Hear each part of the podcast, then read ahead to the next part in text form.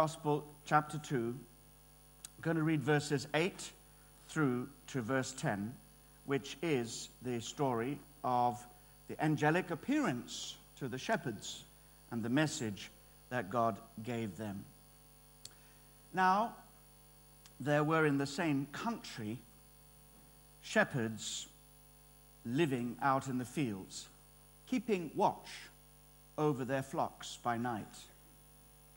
And behold, an angel of the Lord stood before them, and the glory of the Lord shone around them, and they were greatly afraid. Then the angel said to them, "Do not be afraid, for behold, I bring you good tidings of great joy, which will be to all people. For there is born to you this day in the city of David a Savior who is Christ the Lord. And this will be the sign to you. You will find a babe wrapped in swaddling cloths, lying in a manger." And suddenly there was with the angel a multitude of the heavenly host praising God and saying, "Glory to God in the highest, and on earth peace, goodwill toward men." So it was when the angels had gone away from them into heaven that the shepherds said to one another, "Let's go to Jerusalem. Let's go to Bethlehem and see this thing that has come to pass, which the Lord has made known to us." And they came with haste and found Mary and Joseph and the babe lying in a manger. Now when they had seen him, they made widely known the saying which was told them concerning this child. And all those who heard it marveled at those things which were told them by the shepherds. But Mary kept all these things and pondered them in her heart. Then the shepherds returned, joyfully glorifying and praising God for all the things that they had heard and seen, as it was told them. We've been singing tonight one of those beautiful carols, "O Little Town of Bethlehem." And I asked the question tonight, is it appropriate for us to sing that next bit? "How still we see thee lie." For if you were to go to Bethlehem tonight, you would see uniformed soldiers, a military tower, floodlights, and a high wall, making it impossible even for local Christians to visit Jerusalem without a permit. Bethlehem tonight is a place of tension, where there's almost daily scuffles and clashes between soldiers and groups of local people, people being injured, and 5 have died since September. This wall is called a wall of separation. I wonder if you know about it. The West Bank barrier of separation. If you think about the big Berlin Wall that came down in the 1980s, 96 miles long, but this wall, in what many people call the Holy Land, will stretch 4 times longer when it's completed. It's a wall that separates the West Bank, including Bethlehem, from the municipal boundary of Jerusalem. And the gate of that wall is opened just once a year. Today, when the Patriarch of Jerusalem makes a nativity procession from Jerusalem, just a few kilometers south, going through the wall to celebrate the birth of Jesus at the Church of Nativity in Bethlehem, the place where people say precisely Jesus was born. This is a wall of separation. It is also a wall of enmity, and a wall of enmity between two peoples, the Arabs and the Jews. And this wall is such an offense. It is security for Israel, but it is a symbol of occupation to Palestinians. And it's used, therefore, in a derogatory term, the wall of apartheid. It's into this current situation that we want to read the story that we've just been listening to, where God revealed himself through the angels and gave the message of Christmas to those early Christmas witnesses, the shepherds. Extraordinary that they should be given the privilege of witnessing this angelic manifestation and to receive this message so they could forever and a day have something to talk about and their campfires and wherever they go, even Jerusalem. As far as we know, they were looking after the sheep who would later on be sold and taken to Jerusalem to be sacrificed in the temple.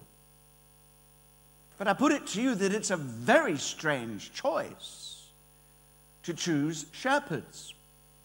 I think by now we've understood the Christmas story isn't about God revealing himself to the rich and the wealthy, the powerful, influential. God comes to a humble maiden Jewish woman, married to a humble man or betrothed to a humble man. In hearing about that humility, and the Christ child comes into this world in all humility, speaking of the fact that God's kingdom comes through humble hearts and to humble hearts. So we understand that it's not the rich and powerful who are going to be in the know. And that's extraordinary to me, and I think it sounds such a clear note of what the kingdom of God is all about. Not many mighty, not many noble, not many rich, not many powerful are called. In fact, the Bible says the rich has he sent away empty, but the humble poor believe. Tonight, here we are. We're witnessing something to the eyes of faith as clearly visible as it was in those gentle slopes just outside of Bethlehem, the very place where David had nurtured his sheep. These other shepherds stood. So, out today, tonight, all over the world, whether it is different parts of Britain and Europe, there are people who think they know. Even religious leaders, even so-called Christian religious leaders who are ignorant of the humility of having Christ on the inside. Rich and powerful business people, entrepreneurs, political leaders. But tonight, as we humble our hearts, we see him afresh. But it was a strange choice for other reasons, not just the humility of the shepherds, but they were highly disrespected members of society. In fact, you'd go to the lowest of the low and then some, and then you'd find the shepherds. They had such a bad reputation. It was said of them, they don't know the difference between thine and mine. In other words, they were thieves. That was the reputation. Of course, they weren't all like that, but that was the kind of reputation. Dishonest, so dishonest and untrusted they were that they were not allowed to give evidence in court. And yet these are the people called by God to give evidence of this angelic appearance and the gospel proclaimed from heaven that today in the city of David a Savior is born who is Christ the Lord. Thank God we understand the humility of it, at least we begin to. We understand also that these shepherds somehow were prophetic people looking for Messiah probably, and also being in the very fields where David, centuries before, had nurtured his sheep. And God said, David shall be a shepherd king. Also, as I mentioned earlier, the sheep nurtured here were probably taken to Jerusalem and used in the temple for sacrifices. So this speaks so eloquently of Jesus, the Lamb of God, who was to take away the sins of the world. But I think a strong underlying reason why God chose the shepherds was that you and I would know that this is not an invented story. If I was to invent a story, I would choose in my story some reliable witnesses. I wouldn't choose shepherds or women. Oh, in this generation, oh, no, don't shoot the messenger. But it was the women who witnessed the resurrection of Jesus. And their testimony was not as valuable as that of a man in those days. Thank God Jesus changed a whole lot after all of that. So, two unreliable witnesses, shepherds for the birth of Jesus and women for the resurrection. So God would never invent a story that way. You would make sure that there was some citizen of renown and repute who witnessed it. Say, well, if he saw it and he says it, it must be true. So this shows that these are historical facts, and we take them or leave them as they are. But I'm interested in what was witnessed. What was witnessed here, above everything else, was the glory of God. And I want you to think about this for a while. I mean, when you read the story, we're so familiar with it that we take the whole story and put it into the other realm, the realm of the religious and the spiritual. But actually, there is a big mixture of the two. And the story is told with such detail, such reserve, and if you go to equivalent writings from other religions where they talk about all kinds of fanciful things happening, the stories are so embellished, but this is not or embellished in any way at all, but there is something startling and supernatural at the heart of it. The angels, the shepherds are there looking after their sheep, probably telling stories and like they do, without suspecting anything, not knowing what's happening is a few meters or a couple of kilometers at the most from where they were. No idea. And then an angel appears. Now pause there for a moment. You and I know the story so well that an angel appears and we say, yeah, we know what's happening next, and we've heard a lot about angels this Christmas time. But when the shepherds saw the angel, they were terrified. I don't know if you've been around charismatic circles as long as I have. Today, I'm celebrating my 44th birthday. Yes. You don't quite know what to make of that. You say, I thought the guy looked... Yes, I was 18 years of age when I found Jesus on December the 24th, 1971. So if you've been around as long as I've been around, you've met some people who've seen some angels. I mean, some people have seen more angels before breakfast than the whole Bible has, from Genesis through Revelation. And you can always tell when it's not a genuine story. Yeah, I saw two. You saw two? I saw three. What were they doing? They were dancing around my car, were they? And what happened when you were breathalyzed? What was the result of that breath test? I myself have been conscious of angelic ministry and angelic presence, but I've never seen one with my physical eyes. But I know somebody who has, and I believe the story, because you can't talk about it. Tell me about it. Well, I find it quite hard to talk about. Tell me, what was it like? Struggles to talk about it. He said, it was just so awesome. He said, this angelic being stood before him, and it was like I just sensed the atmosphere of heaven. And I fell right down on my face, and the angel said, I'm a servant just like you, get up. I'm not going to go on with that story. It's not my story, it's somebody else's story. It meant to impress you. I just want to say a story impressed me, because he spoke about being terrified. Because when you meet something from the other world, the world of spirit, the world of God, pow! It suddenly makes you realize that this world that we see and touch is not all that there is. And in fact, the world that we do not see is the world of angelic beings, the spiritual realm, and the spiritual world reminds us of the fact that it's not going to keep on going like this forever. Just because we don't see the spiritual world through our natural eyes, it doesn't mean to say it doesn't exist. It isn't important, and you should pay attention to the God who created both the heavenly realms and the physical realm. So there is this otherworldly intervention. And the angel says, don't be afraid. Do not fear. I've come to bring good tidings of great joy for all the people. And it's that verse which is coming in a moment, talking about that joy. Verse 11, great joy for all people. Verse 11, Luke 2, there is born to you this day in the city of David a Savior who is Christ the Lord. And then there's a sign that they'd be able to recognize him. The baby lying in the manger.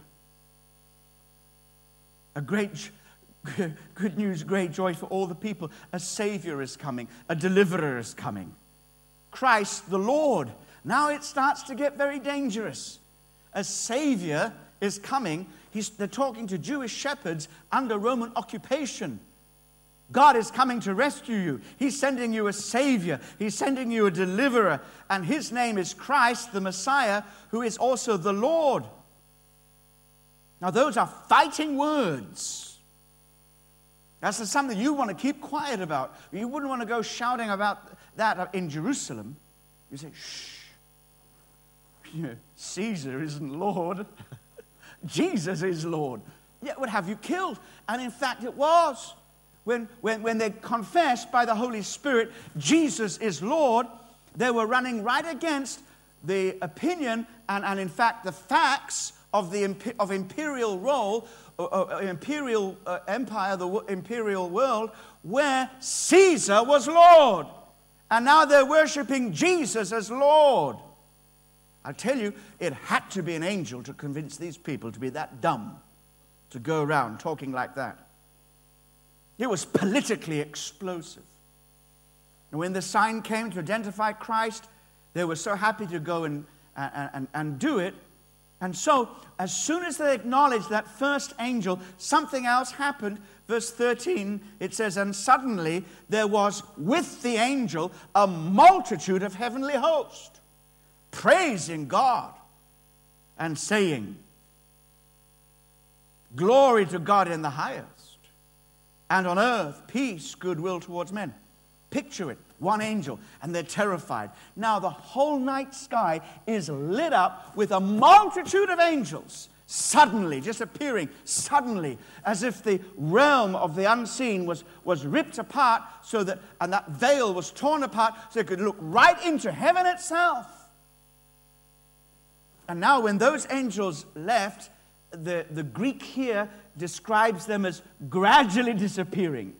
Oh, look, did you see? I don't know how long it lasted. And then gradually, did it suddenly appear, gradually disappear, so that the shepherds could take it all in. And this is what they were saying, glory to God in the highest, and on earth, peace, goodwill toward men. That's translated in different ways, but it means glory to God in the highest, and on earth, peace among men who are the objects of God's good pleasure. That's the good news. That God is favorably disposed to the nations of the world and the sinners on planet earth, and he has sent a Savior to deliver us all from our sin, that God's plan could be recovered back to his glorious, pristine condition, that God should have a people who know him and love him, and he shall dwell in the midst of them. Wow, it's astonishing. But again, it's provocative. Glory to God in the highest. That sounds like good spiritual language. But then on earth, peace. Goodwill towards men. Do you know how dangerous it was to be running around Jerusalem saying, our Jesus, our Savior, is going to bring peace? There was already an emperor who'd said he'd done that. Do you know of the Pax Romana? This is Caesar Augustus, who was the first emperor after Rome was a republic, the first emperor. And through his military might, he brought 200 years of peace to the city of Rome. Now, that meant there was no major battle or war affecting Rome, but there were wars all around as Caesar Augustus extended his empire by conquering territory and defending territory. So there was war all around. But right there in Rome, there were around 200 years of peace. This is the Pax Romana. So you're saying not only is Caesar not Lord, but Jesus is Lord. You say Caesar hasn't brought peace. There is a peace that cannot be brought from any earthly ruler, any earthly empire, or any earthly experience. There is a peace that can only come from God above. The Prince of Peace. Message I wanted you to take away with you tonight is this.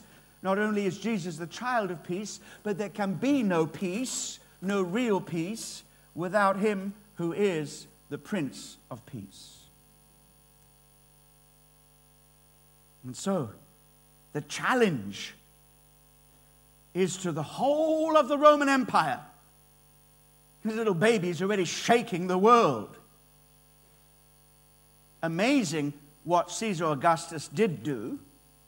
Talk about the glory of God. There was a lot of earthly glory associated with Rome. There were religious connotations. Caesar Augustus was called the Son of God. Did you know that? His great uncle on his mother's side was Julius Caesar, who claimed divine honors. And when Julius Caesar was assassinated, they read his will. And in his will, Gaius Octavius was his adopted son and heir. That's how Augustus became king.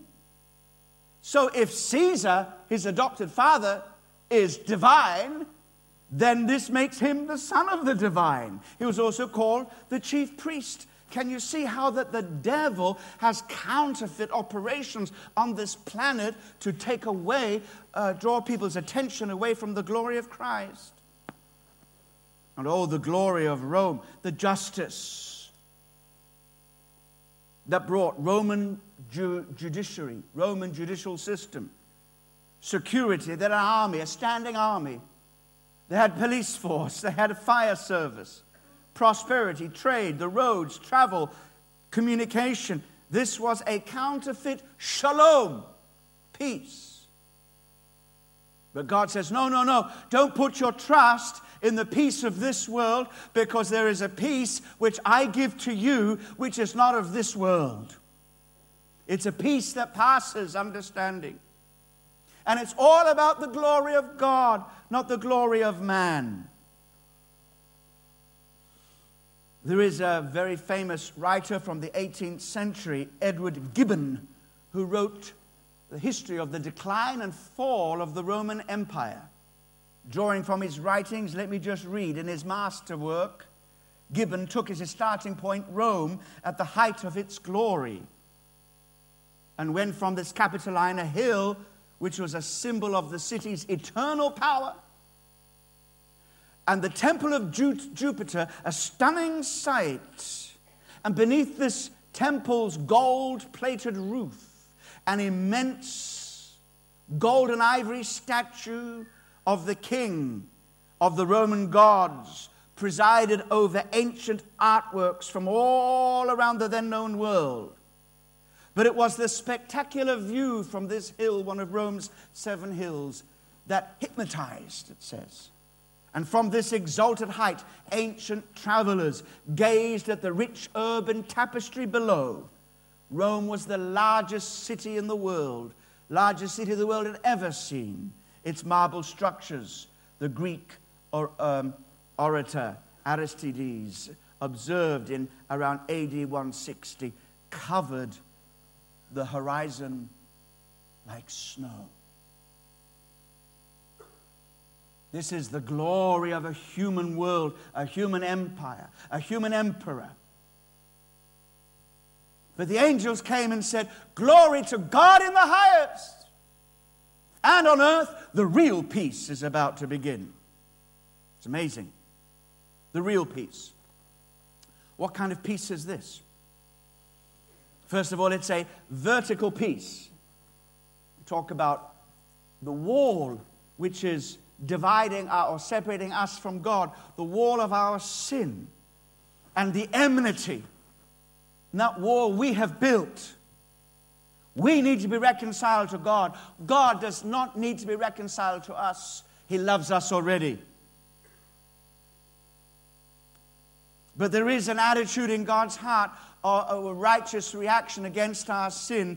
And without that sin being removed, we would never have peace with God. But the Bible says, since we have been justified by faith, we have peace with God through our Lord Jesus Christ. That's a vertical peace. And we hear His word, goodwill towards men. The gospel is good news, ladies and gentlemen, this Christmas Eve. It's good news.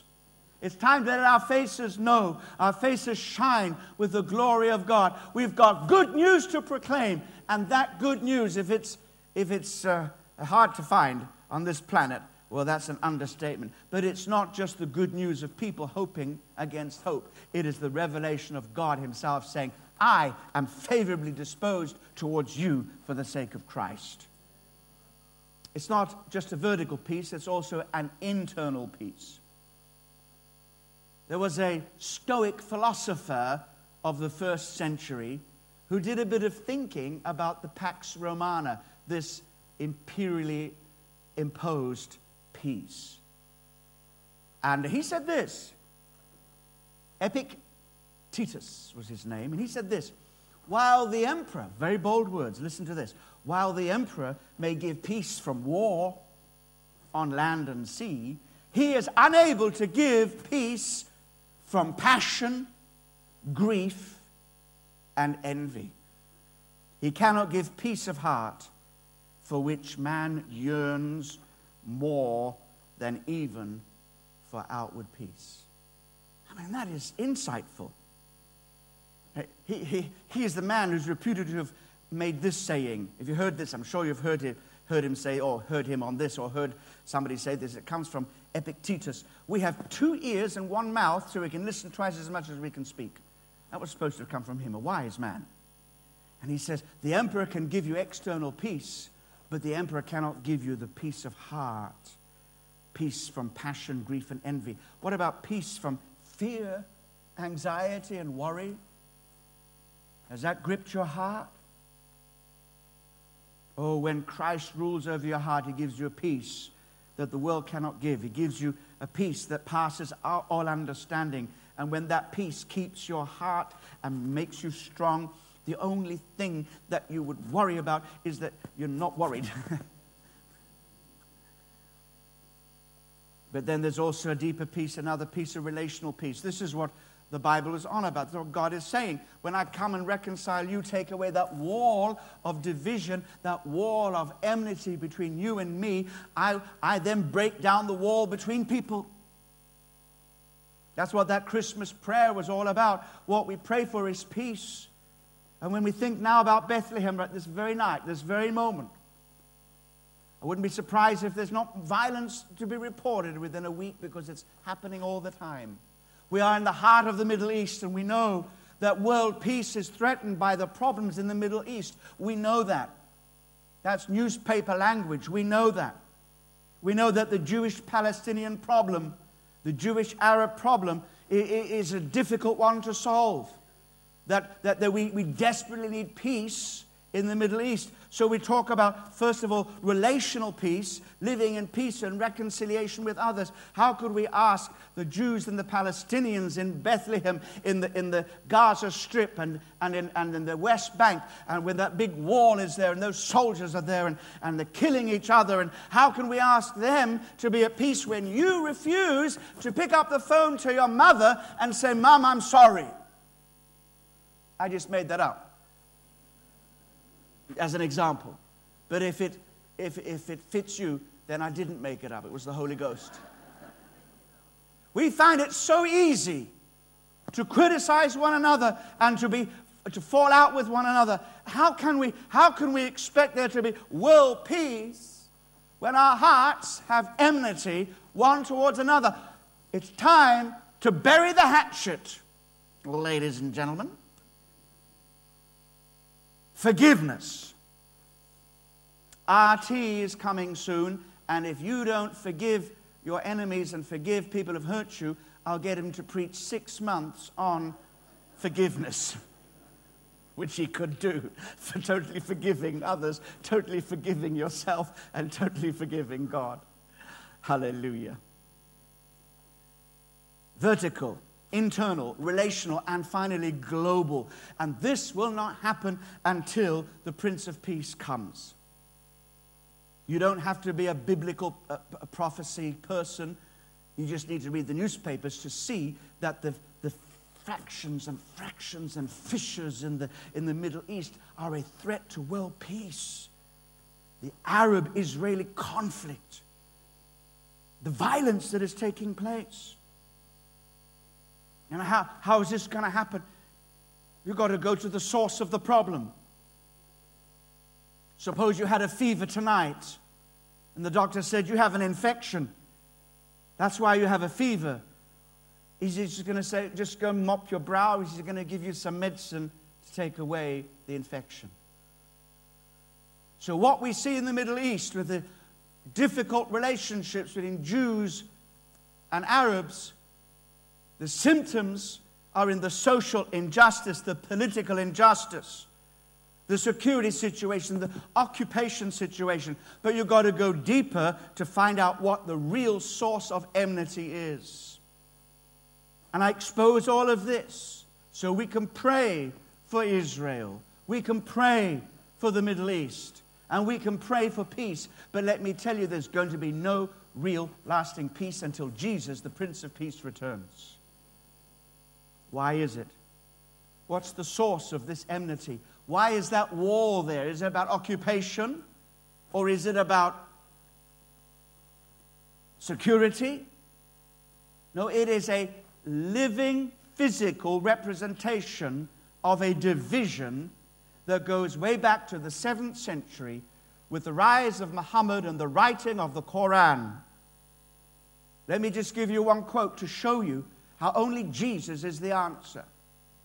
We have rejected you, and there has started between us and you Jews hostility and hatred forever until you believe in Allah alone. The root cause is spiritual. And it's only Jesus who can take Arab and Jew and say to the Jews, I am your Messiah. And say to the Arabs, you have been misled. I really am the Son of God who died for you. Amen and amen. There can be no peace without He who is the Prince of Peace. So vertically, are you right with God tonight? That's a big question. Horizontally, are there people around you that you need to get right with? Apologize to. Pray and bless. Is there stuff happening in your heart? You say, God, I want your peace to rule and reign in my heart. What did Jesus say? He said, peace I give you. John 14:27, peace I leave with you. John 14, verse 27, peace I leave with you. My peace I give to you. Not as the world gives do I give to you. Let not your heart be troubled, neither let it be afraid. Supernatural peace in your heart. And we can pray in that Christmas prayer for global peace because we know it is coming. Isaiah 9, verses 6-7 say, for unto us a child is born, unto us a son is given, and the government will be upon his shoulder, and his name will be called Wonderful Counselor, Mighty God, Everlasting Father, Prince of Peace. Of the increase of his government and peace there will be no end.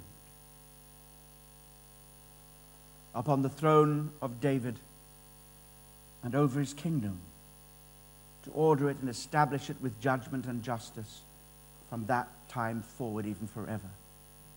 Now hear this. The zeal of the Lord of hosts will perform this. So when the angel declared Glory to God in the highest, on earth peace, goodwill towards men. And 2,000 years later, in that very spot, there is anything but peace. Know that first of all it's established vertically, then it's established internally, then it's established relationally, but finally it will be established globally when Jesus Christ shall return to establish his rule and reign of righteousness and justice and peace forever and ever. Amen and amen. Give Jesus a big praise. God bless you.